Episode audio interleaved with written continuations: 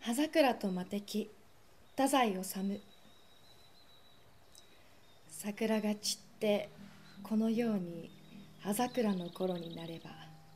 私はきっと思い出します。とその老婦人は物語る。今から35年前父はその頃まだ存命中でございまして私の一家と言いましても母はその7年前私が13の時にもう他界なされてあとは父と私と妹と3人きりの家庭でございましたが父は私18妹16の時に島根県の日本海に沿った人口2万余りのあるお城下町に中学校長として赴任してきて格好の借家もなかったので町外れのもうすぐ山に近いところに一つ離れてポツンと立ってある。お寺の離れ座敷。2部屋拝借してそこにずっと6年目に松江の中学校に転任になるまで住んでいました。私が結婚いたしましたのは松江に来てからのことで二十四の秋でございますから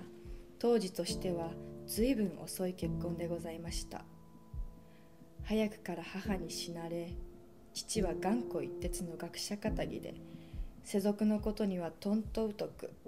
私がいなくなれば一家の切り回しがまるでダメになることが分かっていましたので私もそれまでにいくらも話があったのでございますが家を捨ててまでよそへお嫁に行く気が起こらなかったのでございます。せめて妹さえ丈夫でございましたならば私も少し気楽だったのです。けれども妹は私に似ないで大変美しく髪も長くとてもよくできる可愛い子でございましたが体が弱くその城下町へ赴任して2年目の春私二十歳妹18で妹は死にました。その頃のこれはお話でございます。妹はもうよほど前から行けなかったのでございます。腎臓結核という悪い病気でございまして気のついた時には両方の腎臓がもう虫食われてしまっていたのだそうで医者も100日以内とはっきり父に言いました。どうにも手の施しようがないのだそうでございます。一月経ち二月経ってそろそろ100日目が近くなってきても私たちは黙って見ていなければいけません。妹は何も知らず割に元気で終日寝床に寝たきりなのでございますがそれでも陽気に歌を歌ったり冗談言ったり私に甘えたりこれがもう三心十日経つと死んでいくのだ。はっきりそれに決まっているのだと思うと胸がいっぱいになり装備を縫い針で突き刺されるように苦しく私は気が狂うようになってしまいます。3月4月5月。そうです。5月の半ば私はあの日を忘れません。野も山も新緑で裸になってしまいたいほど暖かく私には新緑がまぶしく目にチカチカ痛くって一人いろいろ考え事をしながら帯の間に片手をそっと差し入れうなだれて野道を歩き考えること考えることみんな苦しいことばかりで息ができなくなるくらい私は身もだえしながら歩きました。ドーンドーンと春の土の底の底からまるで十万億度から響いてくるようにかすかな。けれども恐ろしく幅の広いまるで地獄の底で大きな大きな太鼓でも打ち鳴らしているようなおどろおどろした物音が絶え間なく響いてきて私にはその恐ろしい物音が何であるか分からず本当にもう自分が狂ってしまったのではないかと思いそのまま体が凝結して立ちすくみ突然「わあ!」と大声が出て立っていられずペタンと草原に座って思い切って泣いてしまいました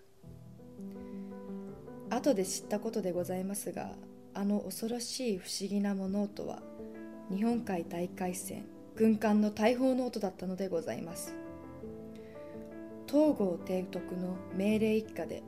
ロシアのバルチック艦隊を一挙に撃滅なさるための大激戦の最中だったのでございます。ちょうどその頃でございますものね。海軍記念日は今年もまたそろそろやってまいります。あの海岸の城下町にも大砲の音がおどろおどろ聞こえてきて町の人たちも生きた空がなかったのでございましょうが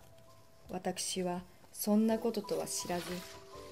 ただもう妹のことでいっぱいで反気違いのありさまだったので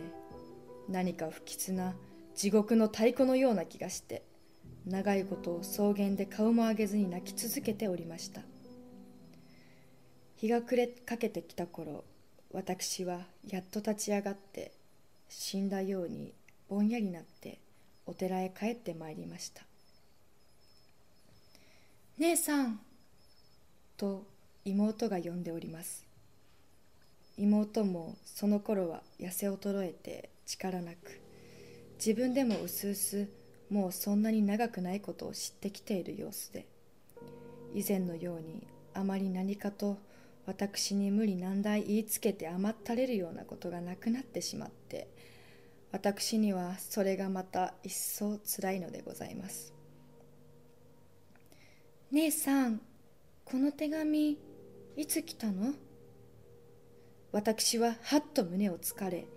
顔の血の気がなくなったのを自分ではっきり意識いたしました。いつ来たの？妹は無心のようでございます。私は気を取り直してついさっきあなたが眠っていらっしゃる間にあなた笑いながら眠っていたわ。私こっそりあなたの枕元に置いといたの。知らなかったでしょ？ああ知らなかった。妹は夕闇の迫った薄暗い部屋の中で白く美しく笑って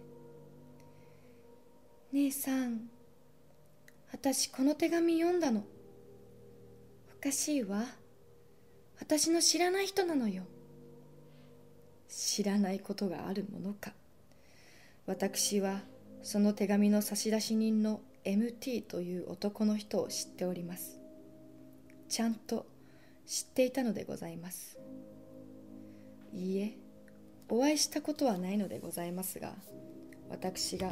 その56日前妹のタンスをそっと整理してその折に